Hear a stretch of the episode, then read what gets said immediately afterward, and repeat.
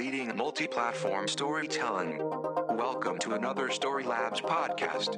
For more info, go to storylabs.us.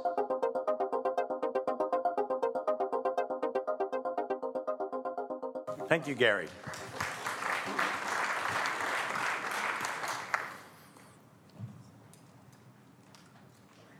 Uncomfortable, isn't it? So, human nature abhors a story vacuum. So, if I had gone on a little longer, you would have started to make up a story about me. You would start to think of what Gary said, then you might look at what I'm wearing, you might look at the fact that I'm bald or my age, and you'll start to fill in the blanks, and you'll kind of wonder what I do in the world and what my universe is. So I'm going to sort of put us all in the context of we're all storytellers. Every day out there, someone said, it's, it's how you going, right? and that is the question that leads you to tell your story in that moment. So today, I just want to center on the story. And the truth is, a story world we live in every day of our lives, and we want to be part of it. It's how we learn who we are, it's how we pass down information. It's how we learn behavior or learn good behavior or bad behavior. So I'd like to ask you all to close your eyes for a moment because I'm going to prove a point to you how well you know story worlds. Keep your eyes closed. When you know what this story world is, I want you to raise your hands.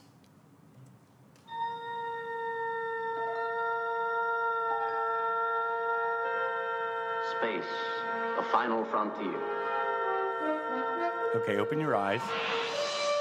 You know this story world. Listen carefully. These are the voyages of the starship Enterprise.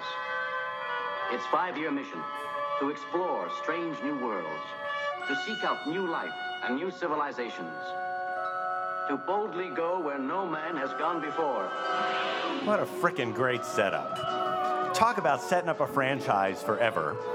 Extending the mission, you know, it's like it's like uh, temporary taxes in the United States. They never are temporary. Um, there's a prime directive. I'm not going to read that to you. You can go on Wikipedia. But there are rules that govern the story world.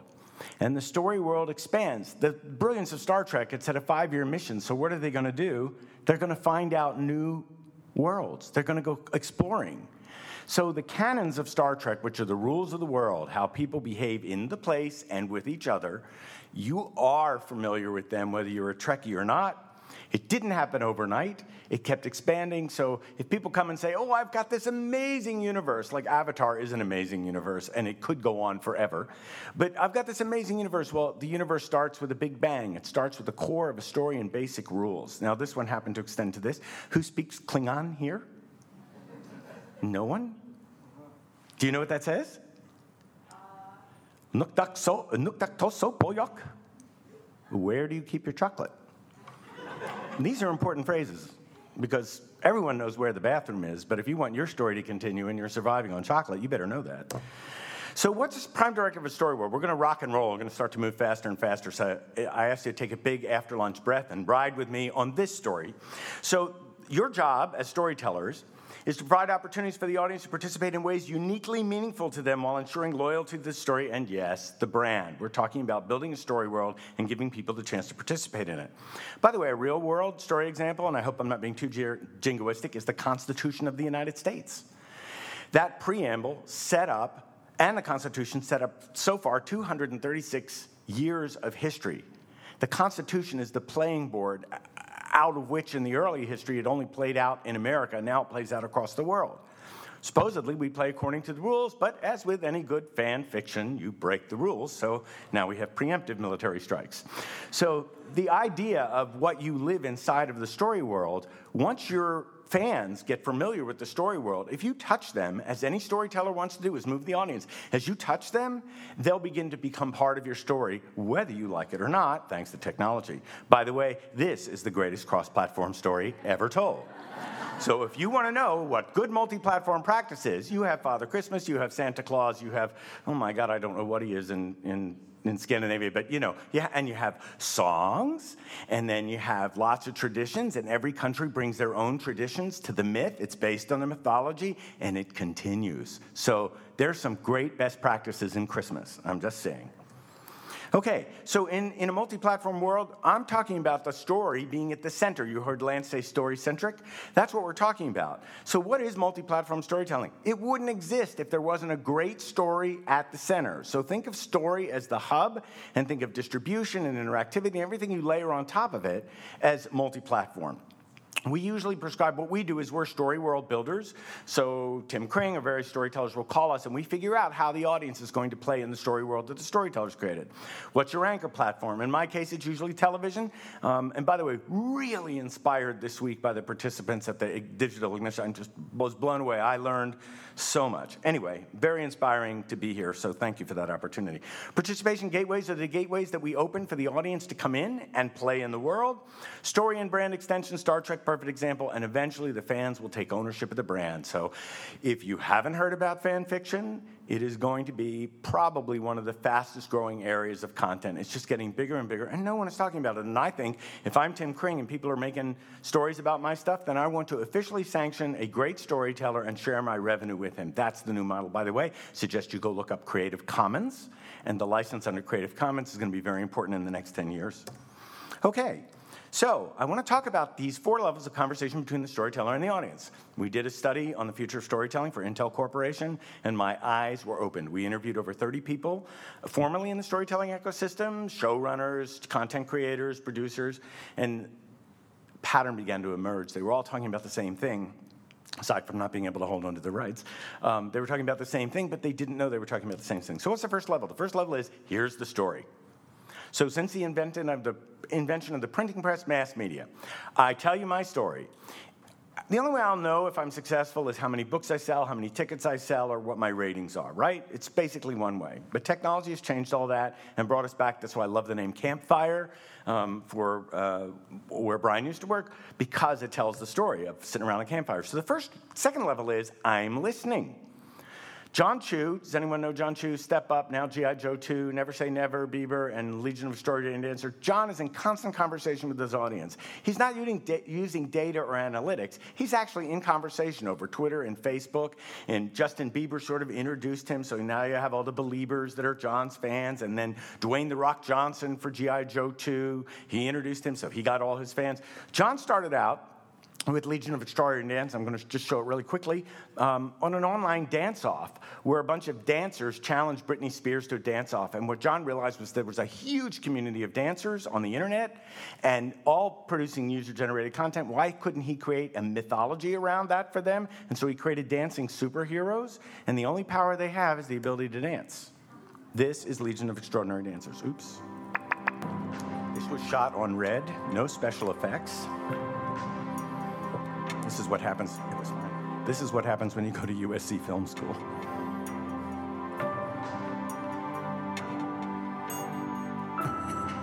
So this was produced um, in short segments, short episodes of six minutes or eight minutes, eventually combined into 90 minutes. First debuted on the web, was picked up by Hulu, then distributed around the world as a 90-minute television special or 90-minute feature. Very low cost and it's now entering its third season. So there's a live stage show. And if you've seen the commercial for the Microsoft Surface, those are LXD dancers.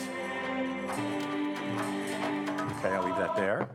Okay, the next one is Welcome to My World. I'm, hopefully, you had Heroes down here. Heroes really broke ground and set up best practices.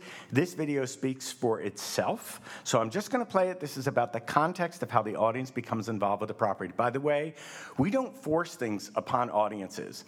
We we basically do our research much the same way Laurel laid out for you and Lance laid out for you, and we figure out where they are. So we go to where the audience lives, we give them something to play with, and then we watch them. And they basically tell us what they want.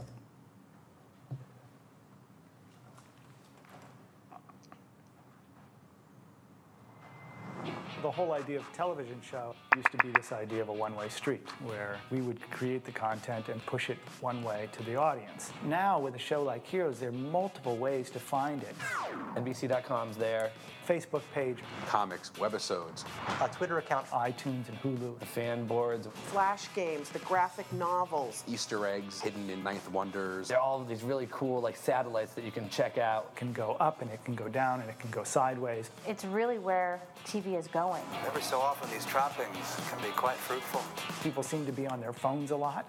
People seem to be in their email boxes a lot. We've decided to embrace that in a real way and tell story where they are. The Heroes fans didn't need any prompting at all. Anytime we introduced something new, immediately they would pick up on it and run with it. Anything that allows them to feel as if they're part of the show they're all about. You have an audience that's going online, looking up all this extra information about your characters. Obviously, no show can show every angle of what's happening over the course of the story. But the new media gives us, gives us a chance to really fill in the now blanks. watch how the story world is maintained really consistently, the brand. Shift in my head at the way I look at, at storytelling.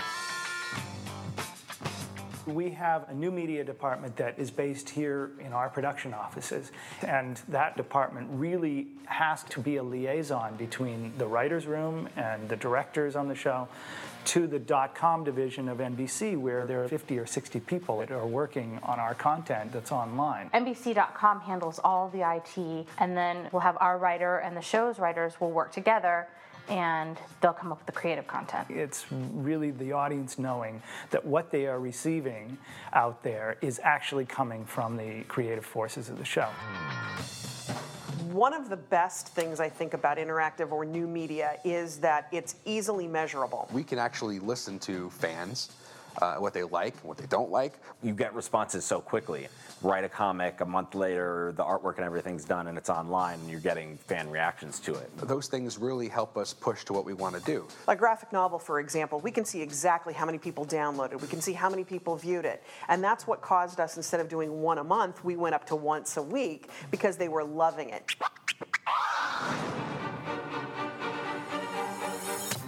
I think our graphic novels fit so perfectly with the concept of the show. We bring in designers and illustrators, and it's really an interesting blend, and those worlds come together. The writers, they're really growing in the way that they're using the comics. They first started using them to tell in between stories, and then they started telling ongoing parallel narratives. A classic example in the fourth season is when uh, Ali Larter went to do a movie and missed several episodes filming with us, but her character sort of continued on in a storyline on the graphic novels until she comes back at the end of the season. What we thought we would do was kind of explain where she went. Something I'm gonna ask of you, Tracy.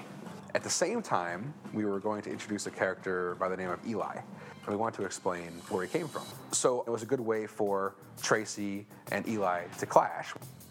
Howie Kaplan came into the fold at this time, and I thought he'd be really good to help me write this. I was like, yes, I would like, to, I'll give that a shot. Sure, well, I've only read 17 gazillion comics in my life. I'll try writing one.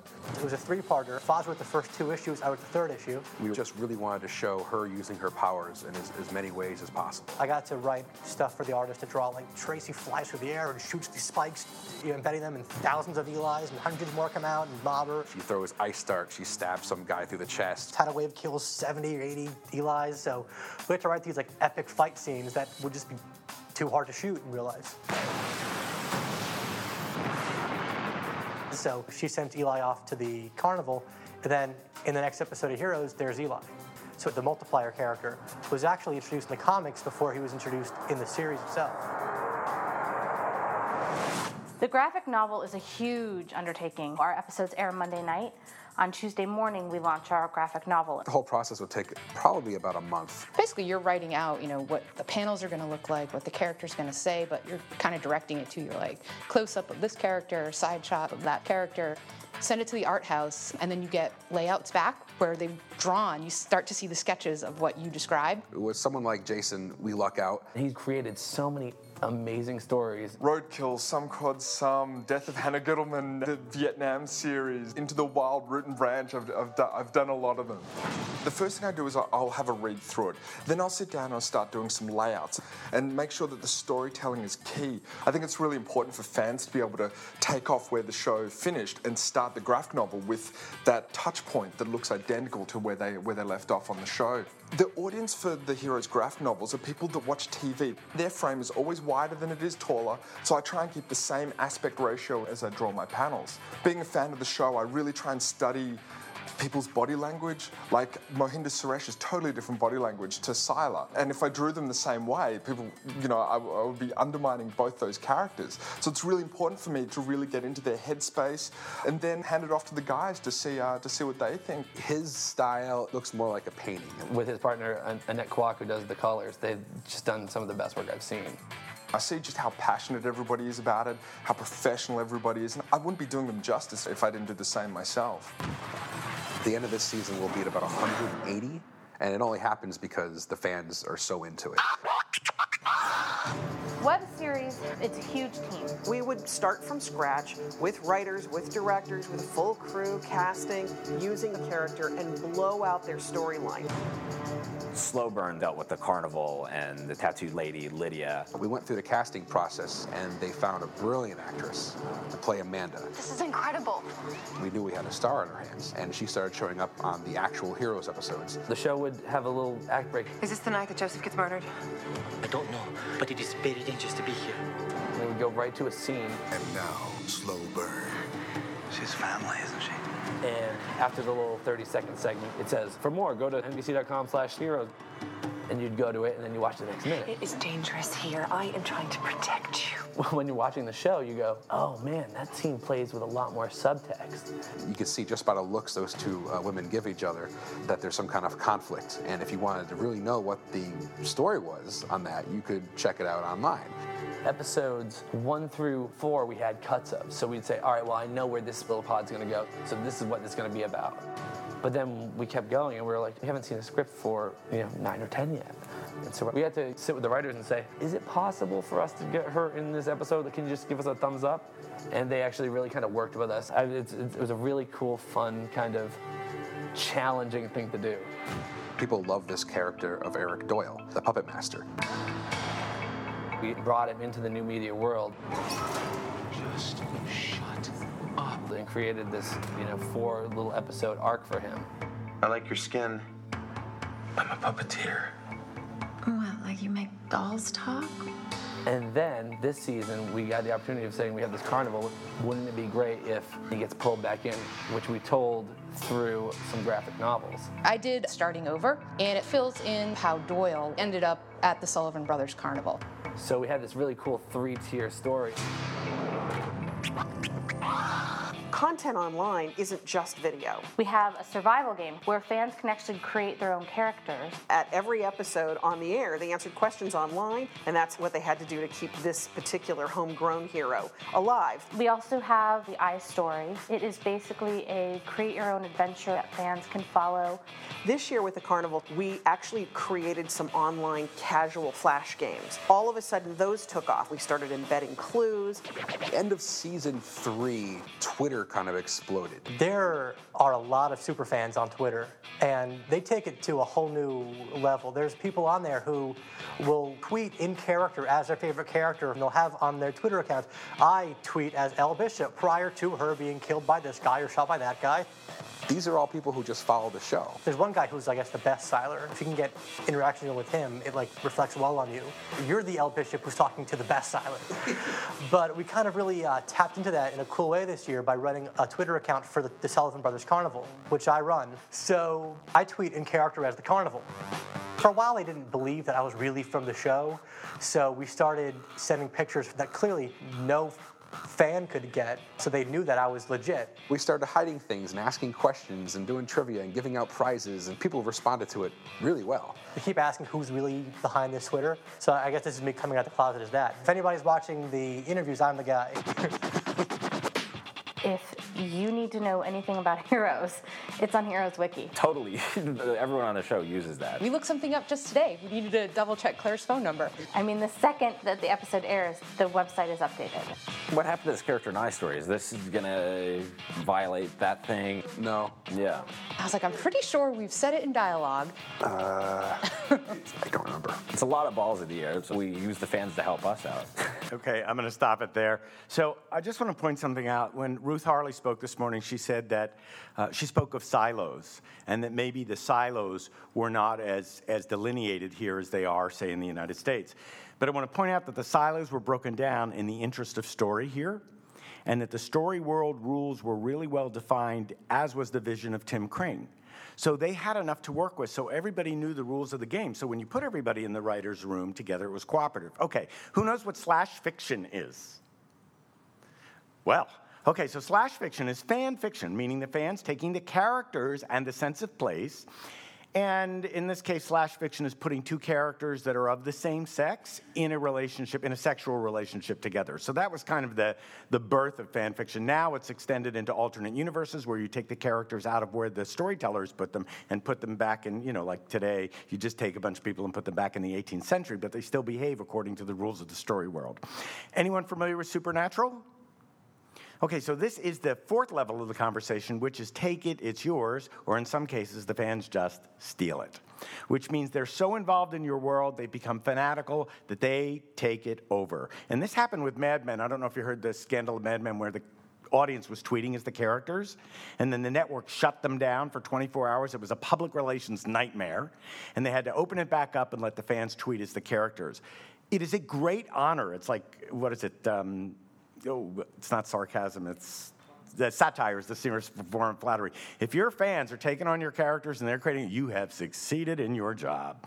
So Eric Kripke created canon for Supernatural, but the fans created some canon as well. And Eric was watching them, and he grabbed a piece of fan canon and made it official canon, and the fans went nuts. By the way, that is now called in the trade pulling a Kripke. So 50% of the fans loved that he noticed that, them. Oh, he sees us. And the other were like, he stole our stuff. So I just want to show you, even if you don't know Supernatural, you see how Eric Kripke and McG, the, the director producer, are tipping their hats to the fan. I knew it. You guys are LARPing, aren't you? Excuse me? You're fans. Fans of what? What is LARPing?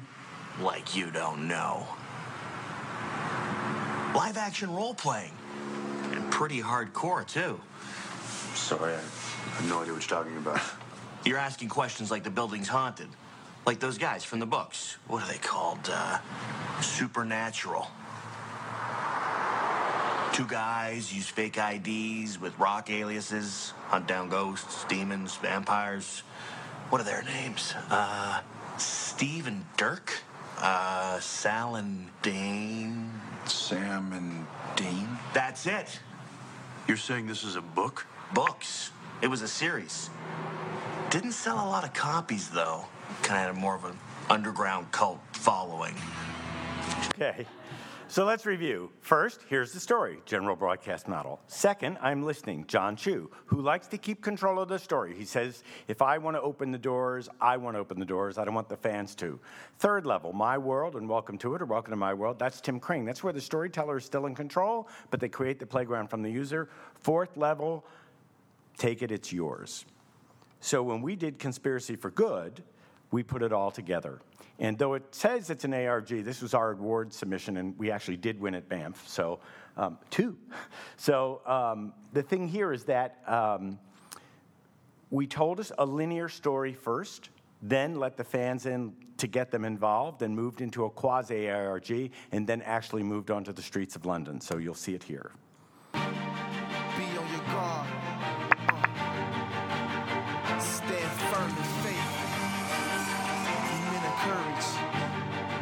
The spring of 2010, London witnessed the global launch of the Conspiracy for Good, a radical new form of entertainment called social benefit storytelling, which allowed people's participation in insider story to do real good in the real world. Powered by Nokia, the producers designed the most ambitious multi platform narrative ever seen, engaging a crew of over 130 people in five countries to create a story that lived all around the participants all the time. It all started with a three month long alternate reality game that included website discoveries, puzzles, tweets, and text messages, all enhanced by three mobile games created specifically to advance the story. And on July the 17th, the story burst from the web and onto the streets of London, culminating in four weeks of real world gameplay and live theatre that would forever change the definition of audience participation. And this is the story they told. Where are you running? Are you a member? Rows and rows of silent stones in the cemetery.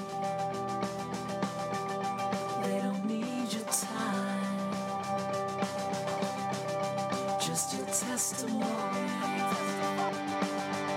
2010, recording artist Nadira X put her career on hold to teach school in Africa, where she planned to build a new library for her students. I always spoke from the heart, set hypocrisy apart. However, the library was never built. The books, shipped from London, mysteriously go missing. We have very firm ideas. The real CEO became a the main character in the suspect story. is multinational Blackwell Briggs, who plans to build an oil pipeline directly through the village. Can I get five minutes of his time? Nadira turned to her friend, David Nisofu, a local employee of the British company. He promised her and the school kids that he would go to headquarters to save the library.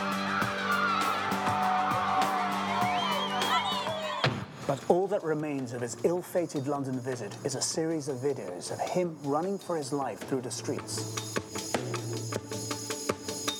And then he disappeared. Where did he go? And what did he know? To search for David and help Nadira build her library, conspiracyforgood.com was launched. Participants congregated to the site, some even becoming characters within the narrative themselves, to chat and share clues, decode documents, and decipher music. Critical pieces of the mission were solved.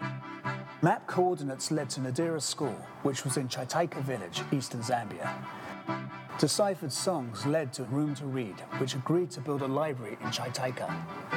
People even adopted the conspiracy's logo, selling merchandise to benefit the cause. Three cell phone games released important hacking tools to play the game and were downloaded one million times around the world. With them, participants hacked the servers at blackwellbriggs.com and quickly learned of the company's illegal activities.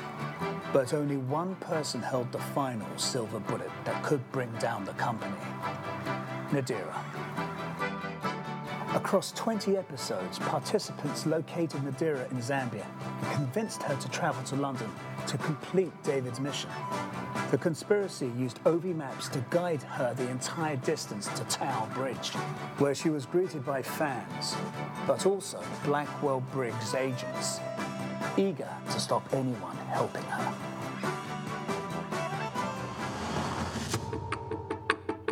In London, the action had arrived.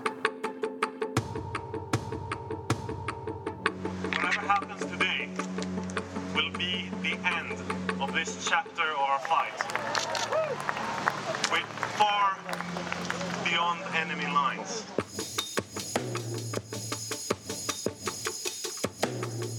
Over four consecutive Saturdays, participants helped Nadira follow David's trail through the city using Nokia's revolutionary mobile technology called Point and Find, which picked up digital tags hidden in art and graffiti. These tags opened an image or a video in their phone, which led to the next spot in the city. Suddenly, the streets of London were a treasure trove of hidden clues and messages.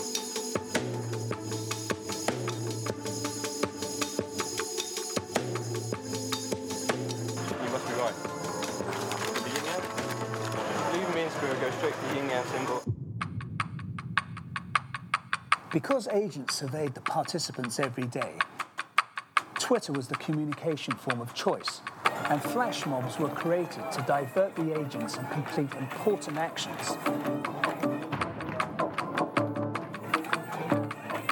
A hostage handover was negotiated, a headquarters established, and caches of supplies discovered. And on August the 7th, Ian Briggs was toppled at his very own press conference, infiltrated by Nadira herself and the conspiracy for good. I just want to say thank you to everyone for your support. Because of you, Room to Read will build a library for 450 students in Chataika Village.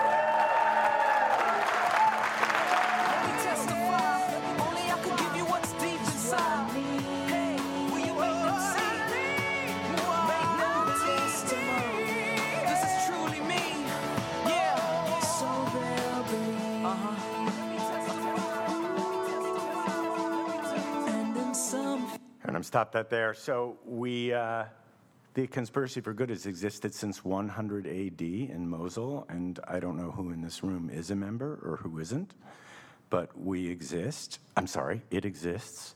And, um, and you'll hear more from the conspiracy for good because we're like a sleeper cell, so we're not done yet. Um, so, what are the jobs? Oh, by the way, Nokia and Room to Read, we were all in the writer's room together. Um, and who wants to know how much it cost? Oh, not enough what you want to know. Who wants to know how much it costs? Six million. Okay, and that was 150 people working in four countries. So, what are your jobs as a storyteller? Well, your first job is going to be maintain the integrity of the story world. Because if you don't, then you get a situation like Avatar the game, where it doesn't live up to the true world that you've created. Your job as a storyteller, business person, technologist, entrepreneur, marketer, game designer, social media manager, man, brand manager, you should at least try and understand a little bit of these things. Um, uh, what our company does is we sit right below the storyteller. So I say we're like chief integration officers. We do the strategy, then we manage the vendors that come in to do this. So thanks to uh, meeting up with the other mentors, I think I'm going to probably be keeping several of them, including Miss Pepworth, very busy. Um, then, what's the job of the audience? Well, they're your collaborators. We heard that already today. They're your guardians. We saw the wiki that was maintained by the fans. They're your storytellers. They're going to write fan fiction. They're the influencers. You heard enough about that today. And they're the flag bearers. They will go out and rave about your story world. Okay, um, Gunther talked about data. I'm just here standing up for storytellers saying that if I'm Tim Kring and I've got 65 million fans around the world, and the next thing I do means they're going to come and they're going to interact with my story because if there wasn't story, there would be nothing then the storyteller, the content rights creator, needs to be earning money from the data because everyone else is. So I just, just i just, put that out as an activist in every conference I go to. Um, and now you see automated data. Gunther's the expert on this, but we're trying to find out. I worked on a project where everything was going to be about the sentiment index. It was the only way we were going to be able to tell the story of the fans who were involved was by gauging their sentiment and focusing on the stories that rose to the top. Okay. Uh, there's a new ecosystem emerging, and I just want to point it out to you, give you something to think about. Storytellers want to keep their rights, but if the studios and the networks aren't paying for it, or in this case, Screen, Screen Australia, um, who will? Well, we now know the funding is coming from technology companies and brands that allow the storytellers to keep their IP. Technology companies need content to populate and prove their platforms. Brands need to be integrated like Nokia was into a story. That we call that brand as character. It's not product placement, it's not product integration, it's brand as character. Distributors now, I say that we say the future is going to be Netflix meets Evernote. So everybody's chasing chasing distribution right now. But once you activate that IP layer, then your story world is active and interactive, and it will be coming from the cloud, just like Evernote and Netflix, and therefore a persistent experience. I'm sorry, I'm popping so many P's. A persistent experience across multiple platforms. And so this is what we this is what we do now. We sit in the middle. So there's a new style of packager, which is part of what our company does, which is we know the technology companies and what they're looking for in terms of content. We know the brands. Dolby just gave us a criteria for who they're looking for to partner with. So now we know that there's more funding available on either side. And finally, this is Marshall McLuhan. Does anyone know who Marshall McLuhan is, was? A lot of people thought this man was a maniac. Listen to this. Yes, we're retribalizing. Involuntarily, we're getting rid of individualism. We're in a process of making a tribe. For just as books and their private point of view are being replaced by the new media, so the concepts which underlie our actions, our social life, are changing. We are no longer so concerned with self-definition, with finding our own individual way. Uh, what the group, we, we're more concerned with what the group knows, of feeling as it does, of acting with it, not apart from it. 1964, he saw Facebook. And that's it. I'm happy to answer your questions. And Gary, I can't believe I came in on time. I'm notorious for running late, so. That's, that's great, Brian. Um, just, just set us up for the tea break, but I'll hand over to the mic. Any questions? Mike's got the mic. I am an open book, Brian, Brian. so I'll tell you how much things cost.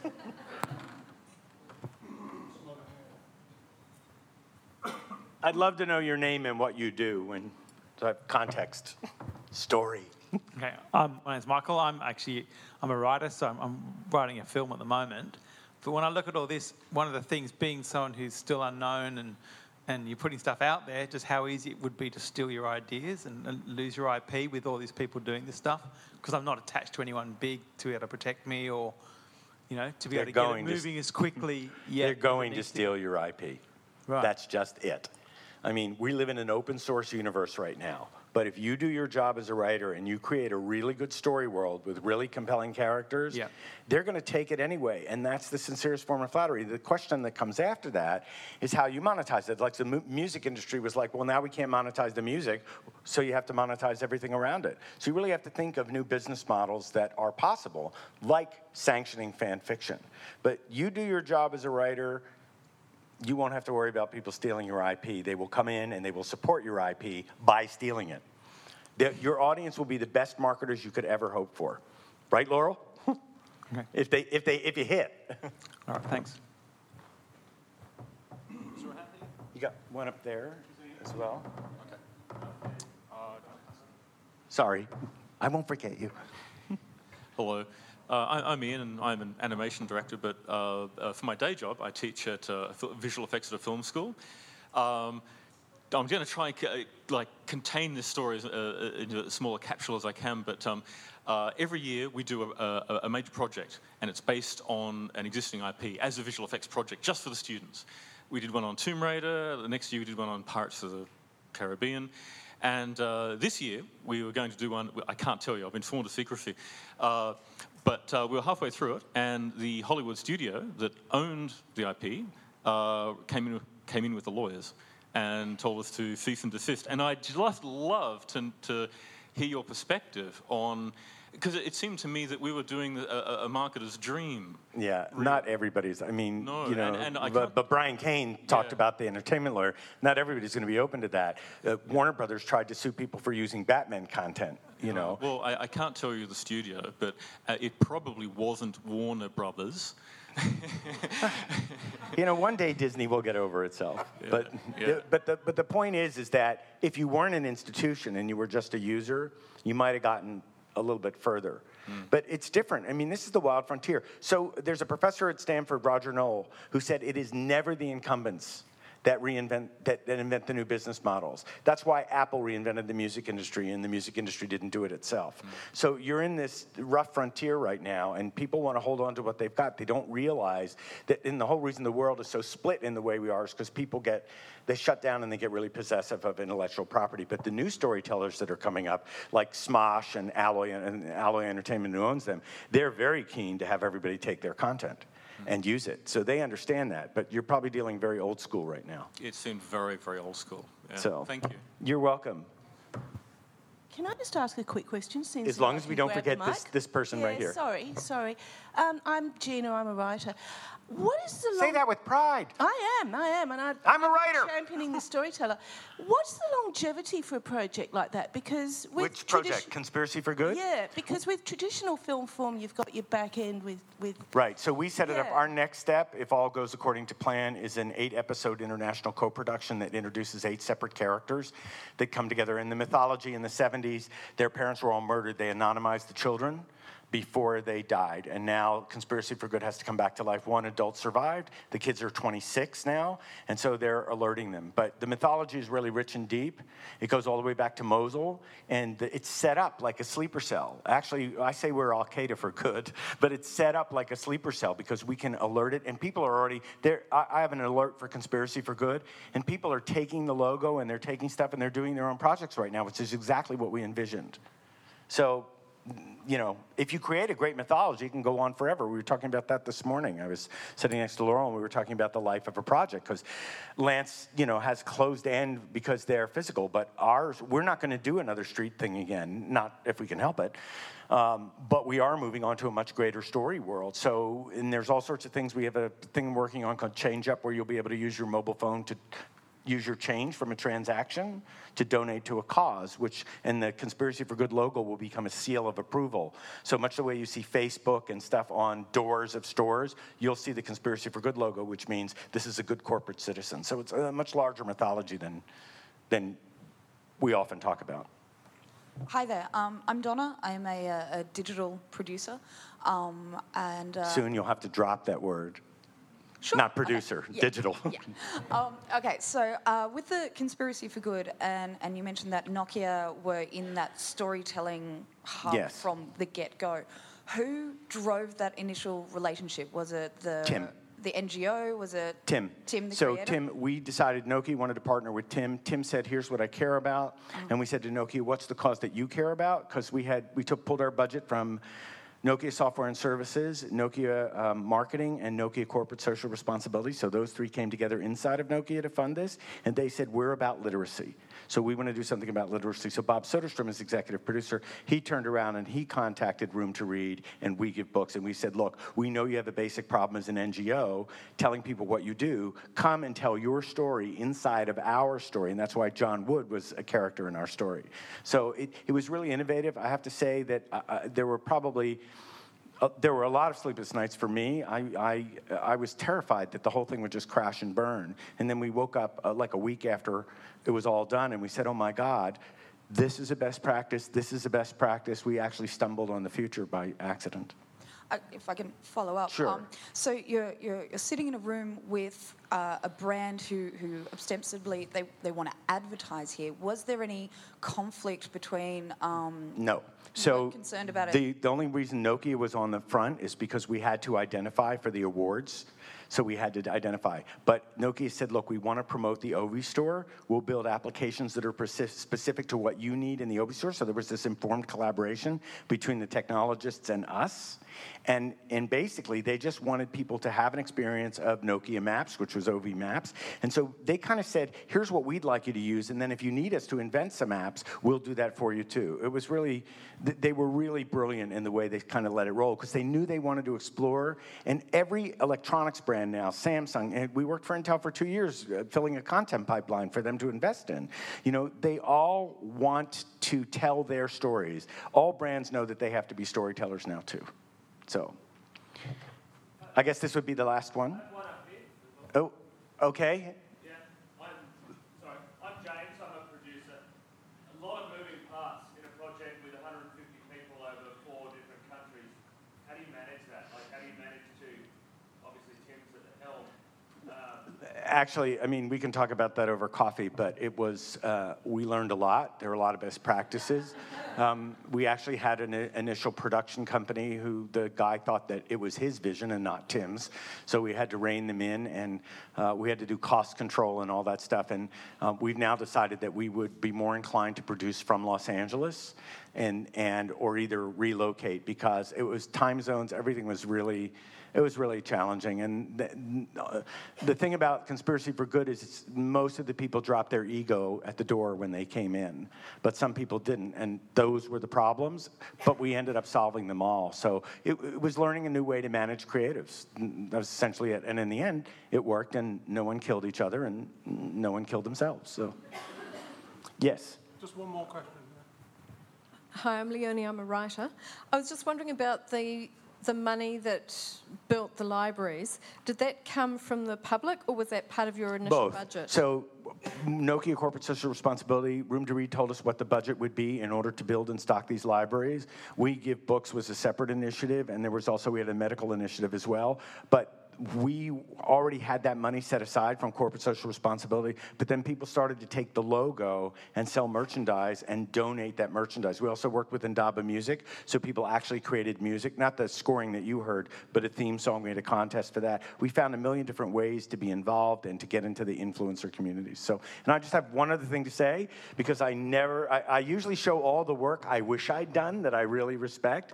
So, but I actually have a book out, which is Hold the Book, and um, I'll let you go to the site and figure it out for yourself. It has nothing to do with what I do day to day and everything to do with what I do day to day. So, thank you for having me.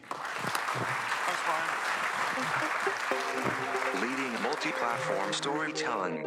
Welcome to another Story Labs podcast. For more info, go to storylabs.us.